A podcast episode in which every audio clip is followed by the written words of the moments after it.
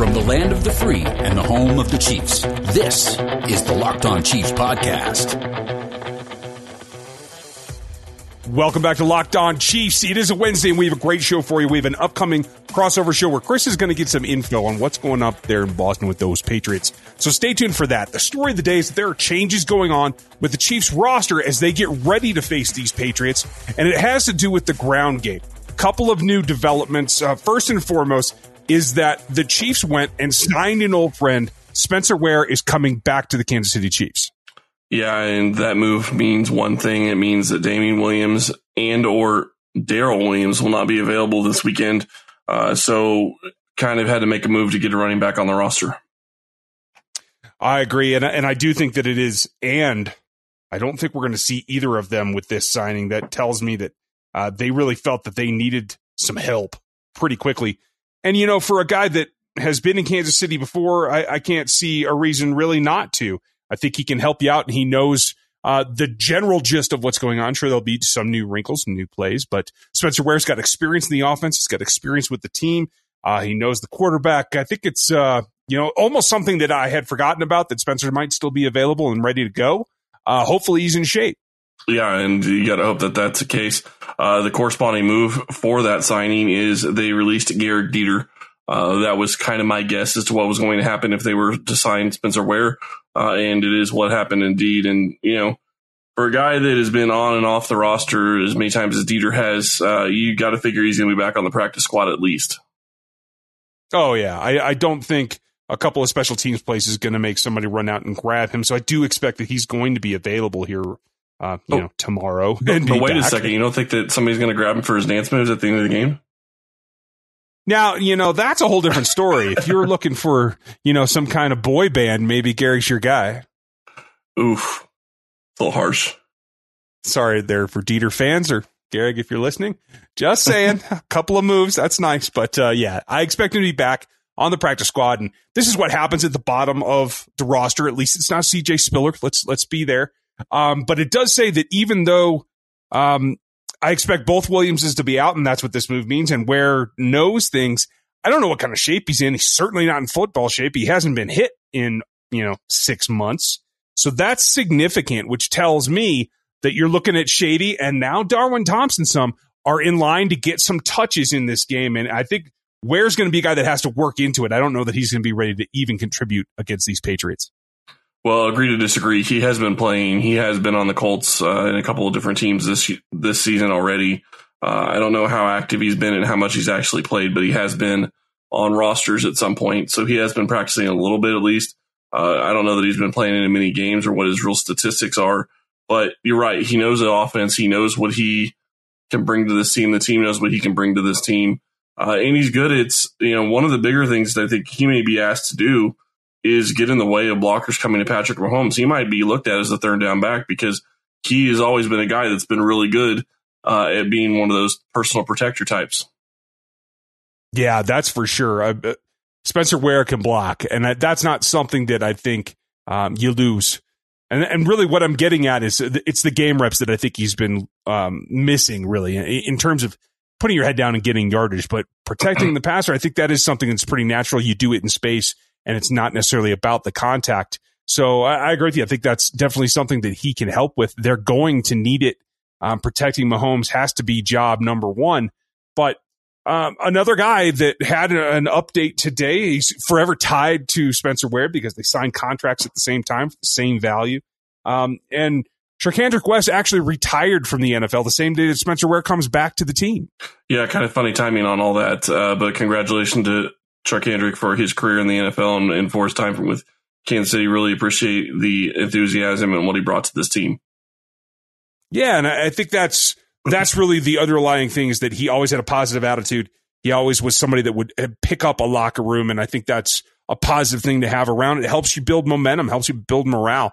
Um, and despite uh, not getting uh, other opportunities, good for him for for putting through this and getting to the point where uh, he can retire and still in good health. So good for him. Um, I just wanted to make one other comment and get your take real quick. Um, the Panthers decided to part with Ron Rivera, a guy that has worked for Andy Reid in the past and has a varied and long history special of coaching on the right? So you're into that. Yeah, I am. I think that that would be a great hire. Um, I don't know that he'll be available for the 2020 season, but I don't think that there's any reason that he can't come in for the rest of the season and help on defense. Uh, I do not think Steve Spagnuolo is an ego guy, and I think he would be willing to have another guy come in and, and really have some ideas to bounce off because I think Spagnuolo uh, would appreciate that as well. Yeah, I agree. I, I, don't see any kind of uh, you know competition or or, or fear there, uh, and that's not to say that Matt House has been doing a bad job because I, I, think the opposite. I think he's getting what he can get out of these guys, but there's a certain motivational thing about a guy that has led other teams a long way down the road, has been a head coach, has played on a historic defense. Uh, and I think that's significant. Maybe that's just a little bit of a boost that can help these linebackers out and really push them to the next level. Um, I'd like to see something happen. We'll see if it actually does.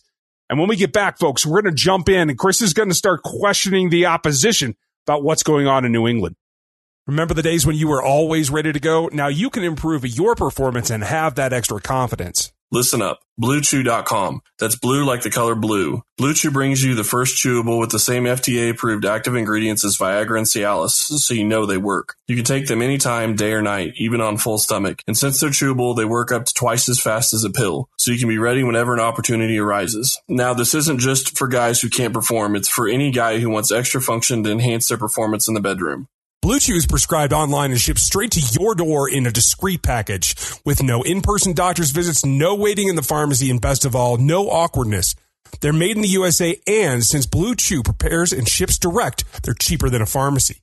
Right now, we've got a special deal for our listeners. Visit bluechew.com. You'll get your shipment free when you use the promo code locked on. Just pay $5 shipping. Again, that's bluechew.com. That's promo code locked on to try it for free. Blue Chew is the better, cheaper, faster choice, and we thank them for sponsoring the podcast.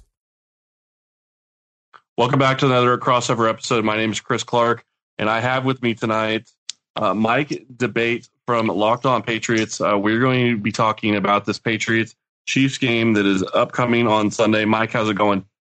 It's going great, Chris. Thank you very much for having me on today. Much appreciated. Always look forward to the crossover Wednesdays here on the Locked On Podcast Network. This is what I've been looking forward to for quite a while, and I know you probably have been too. Uh, game of the game of the schedule, perhaps. Uh, this is one that uh, I know both fan bases are really looking forward to. Yeah, absolutely. Chiefs fans are definitely looking forward to this game, and I know that the Chiefs are probably really looking forward to this game. Uh, it's always a trick to get over the Patriots, and that's the big thing is just finding a way to get past the Patriots. Uh, I do have a couple of questions for you uh, as we get into this crossover episode. So you look at what the Patriots have gone up against the past couple of weeks, and they've got two losses in, I believe, the last four games. Uh, and honestly, I've watched a couple of their games, and even the wins, their offense didn't look really that great. Uh, what are you seeing? What has really changed over this the course of the season?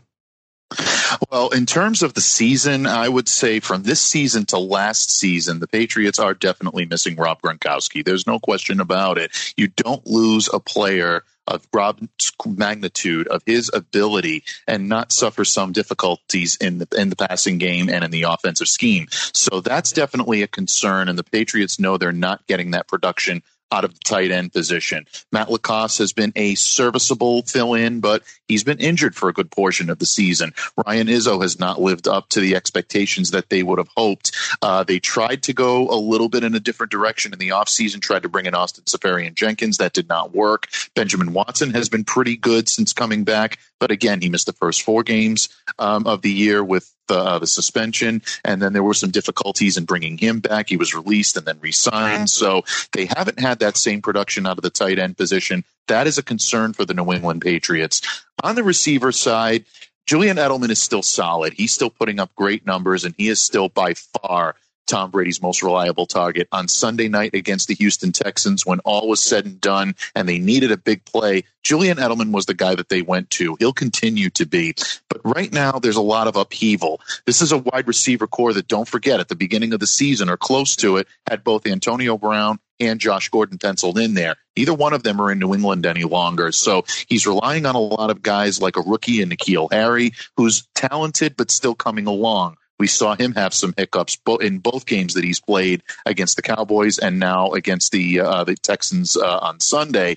And he's also playing with an undrafted rookie free agent in Jakobi Meyers. So These have all been difficulties. Couple that in with the injuries that Tom Brady has had to deal with on the offensive line, and he hasn't had much time to throw the ball. Isaiah Wynn is their top offensive lineman, their top left uh, tackle. He is back in the lineup, and his impact has been very good. He's been giving Tom a little bit more time to throw the football. On Sunday night, he actually had over three seconds to throw, which is really remarkable considering that he hasn't had that time all season long. Another thing, Chris, is the running game has not been as prolific as the Patriots have been used to. Sony Michel has had up and down moments this season, but he hasn't been the same consistent back that he's been. James White is typically covered now by a defensive back every single game. They're either throwing a corner or a safety on him. It's been difficult for him to get open and to get catches out of the backfield. Rex Burkhead hasn't been utilized all that much. That would probably be to some injuries he's had. So there's not a lot of productivity that's been happening at the three key positions for the Patriots. It's no wonder that there's been a little bit of a decline this year. Well, and if you look at what the offense has done, that's really been a story over the past couple of weeks. The story for the Patriots when the season started, though, however, was their defense and how well they were playing. And you look at what has been going on the past couple of weeks. Uh, you know, they let what 37 points be scored on them against the Ravens. Uh, I, I, realize that that's a completely different type of offense uh, to deal with, and then another 28 points scored against them against the Texans. What have you really seen from this this Patriots defense, uh, and how has that changed throughout the season? Well, the Patriots defense is still a very, very elite unit. Uh, I wouldn't say necessarily that they're the defensive juggernaut that a lot of people were making them out to be early on in the season. I think we've started to see them level out in terms of what they are. And what they are is very good. Look, the Patriots definitely allowed some points against the Baltimore Ravens, and you hit the nail right on the head. That is a different type of offense than they're used to seeing. It's very similar to the offense that we're going to be seeing this week in New England when your Kansas City Chiefs come to town. They're high flying, they're capable of scoring, they have a dynamic quarterback that can beat you in so many different ways, great wide receivers, good, strong running game. So the whole nine yards, the Patriots defense is going to need to be on their A game, their A plus game in order to hope to even contain the Chiefs, let alone stop them. But with the Patriots defense, they're at their best when they're in that 3 4 set. They love to show the zero blitz. They love to have the linebackers be able to come, rush the passer, run free, and get after the quarterback that allows a linebacker like a Jamie Collins, who's been such a great addition, re addition, I should say, to this team, where he can drop back into coverage and actually be a coverage linebacker. Or when the Patriots want to show blitz, they can do that again. They can bring him back into coverage and have him assist in the secondary. And the secondary has been excellent. Stephon Gilmore is playing at an extremely high level. I still think he is right now in the discussion or maybe even in the driver's seat for defensive player of the year. Their secondary in terms of the safeties and the, the complementary cornerbacks have been pretty good as well. So the Patriots defense right now, I think is still capable of stringing together great games. They're very good at forcing turnovers. They tend to be able to read offenses very well. And that's something that you have to give Bill Belichick credit for, and as, as well as Jerod Mayo, who's their def- one of their defensive uh, uh, coaches, along with Steve Belichick. Bill's son, also a a, a, a big uh, part of that defensive strategy as well. So that's a very big key in the reason why they're able to have such success is the way they can read defenses. But ultimately, I think if they're going to have any success against the Chiefs this weekend, what you're going to have to see is a very strong game from the Patriots front seven. That's been their Achilles heel is their ability to stop the run. We've seen a lot of running backs come in and run for big yardage against the Patriots. That's something that they actually did a little bit better of a job on on uh, Sunday night against the Houston Texans. They were able to contain Deshaun Watson in terms of running, and the Houston running game really didn't get too much on track. The problem was is they suffered in the passing game. A lot of that was due to some of the illness that was going around in Foxborough, a really bad flu bug that just completely decimated the locker room. As a matter of fact, the Patriots locker room early uh, on in Thanksgiving week looked like an infirmary. It was really amazing. They had, uh, you know, um, hand sanitizer all over the place and they were constantly reminding people to wash their hands and it was pretty ugly but at that point for this defense that's going to be the key. It's going to be staying healthy, getting healthy, and it's actually going to be uh, whether or not they can get into their scheme, play the three four, and be able to uh, uh, to show the zero blitz a lot. That's something I know they'd love to do against that Kansas City offense. One last real quick question. I, I'm just curious. Uh, against the Baltimore Ravens, one thing that the Patriots really seemed to struggle with was the pistol offense, and you saw a little bit of, against Houston of that same type of offense. Is that something that you think that I understand it's a completely different type of offense? Is that something that you think the Patriots can adapt to and stop? Because I think that teams are going to start using the, that against them a little bit more. That's going to be the key. And right now, they have shown signs of being able to defend against it.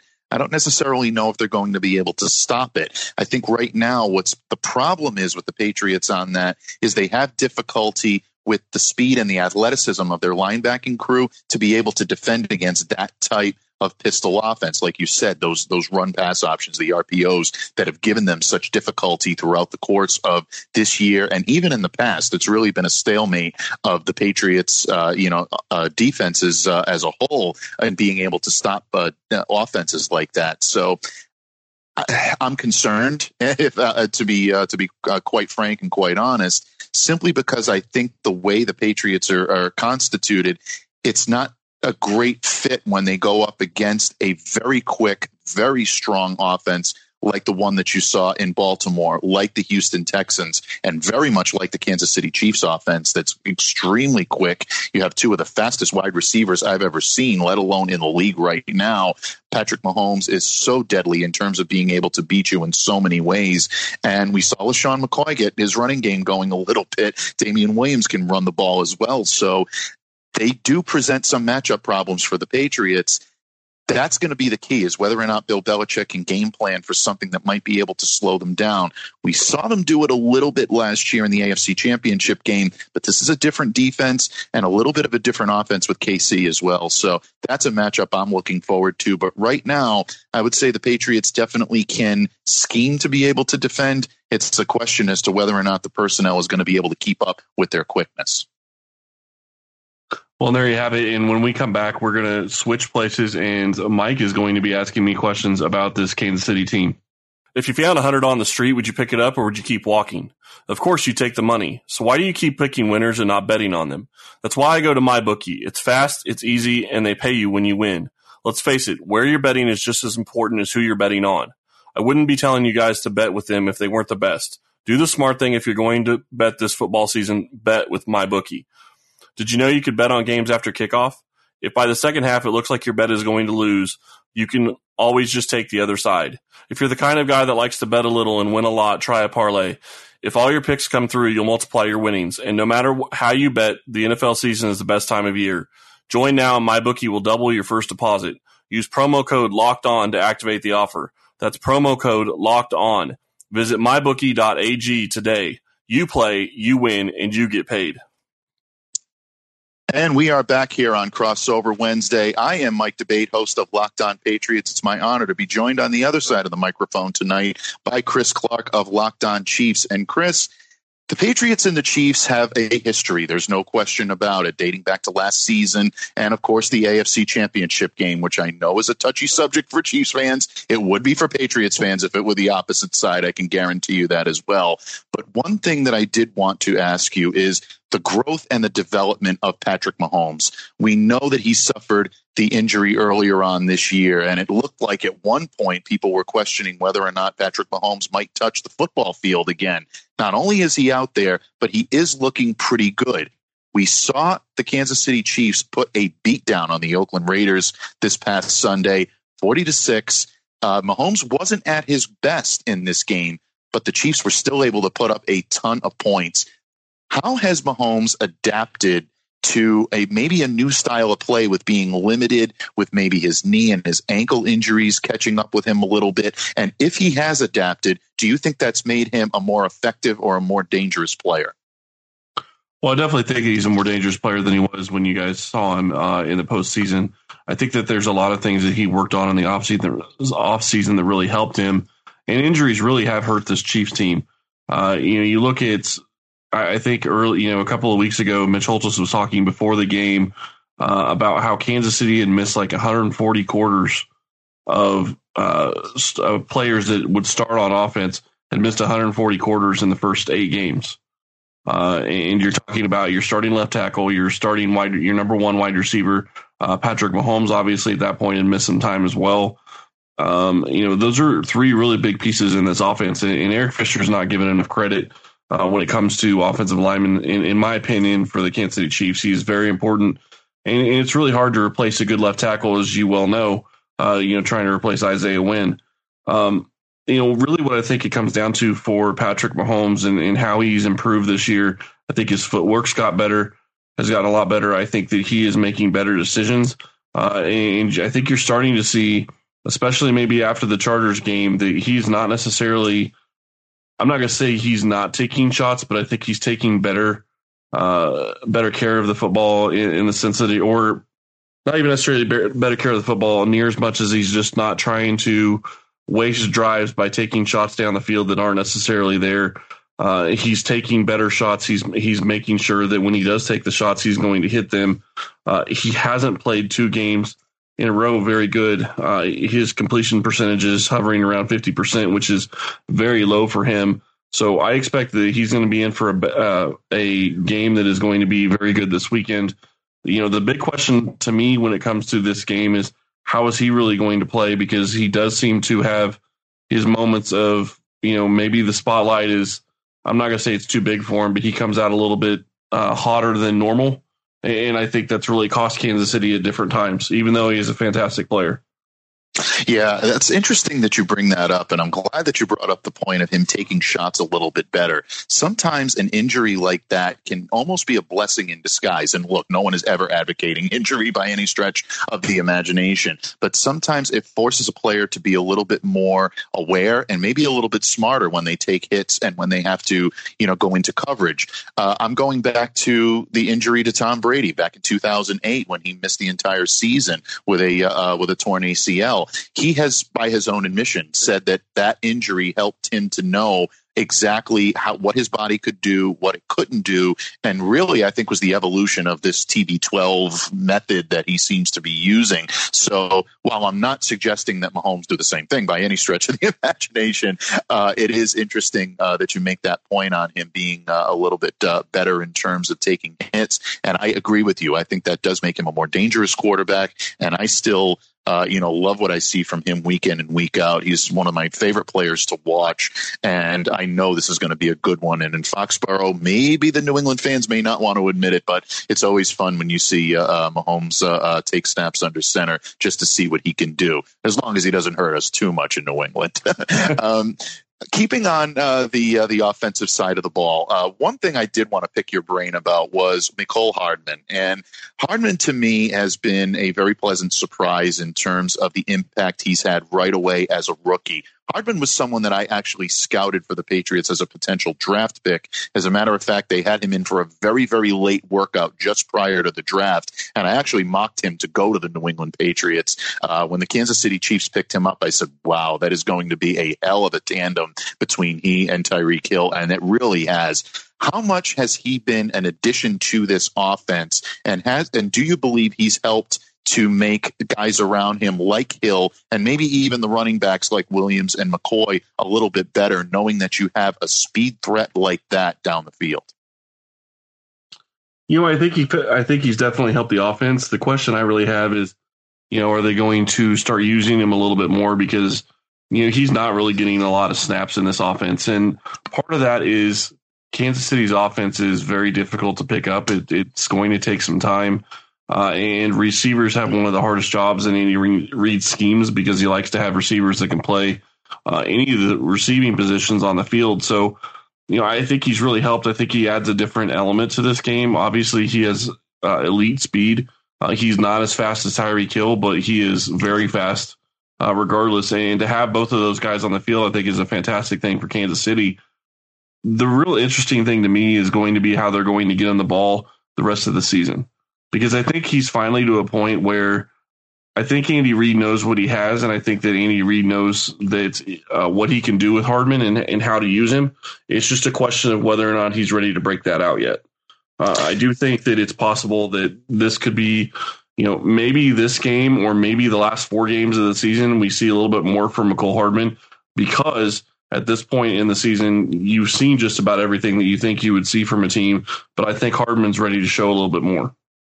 Yeah, and I, I, agree with you. I think that I, I'm glad you put the insight about the snaps and whatnot because you see highlights from afar, and sometimes it's difficult to know exactly which guys are getting the snaps week in and week out. So that is great insight, and I appreciate that from you. Uh, but second, I agree with you. The speed, I think, does add a dimension to that. It wouldn't surprise me to see the Chiefs maybe use him a little bit more, knowing how difficult the Patriots have, uh, the difficulties that the Patriots have had defensively defending against a speedy receiver like a Mecole Hardman, definitely like Tyreek Hill. And we look for them to have probably big impacts on this game. And just, it'll be interesting to see how they match up with that New England secondary that's been so great.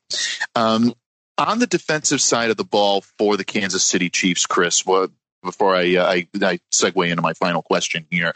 The Chiefs have been maligned a little bit on defense, but the last couple of games, I think they've played very well, and they look to be finding their niche, so to speak, when it comes to uh, their defensive uh, prowess. And I think a big key for that is the fact that Frank Clark has really emerged as that threat that they expected him to be when they acquired him from Seattle.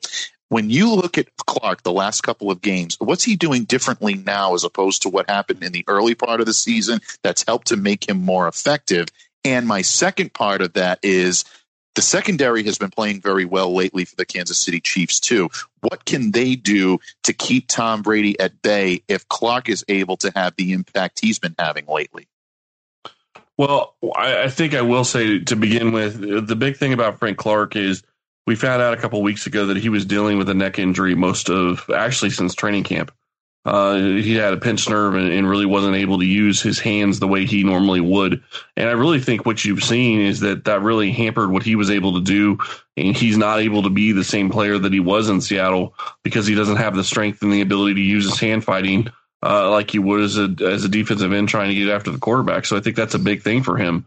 Uh, and honestly, when you you find out that he's been playing injured, it makes a lot more sense. It's not that he's taking plays off; it's just he can't get. He's been slow to get home, is I guess really what you would say. And, and part of that is just not being able to use, like I said, his hands and be able to use the normal moves he would. He, he just looked a lot more limited in what he can do.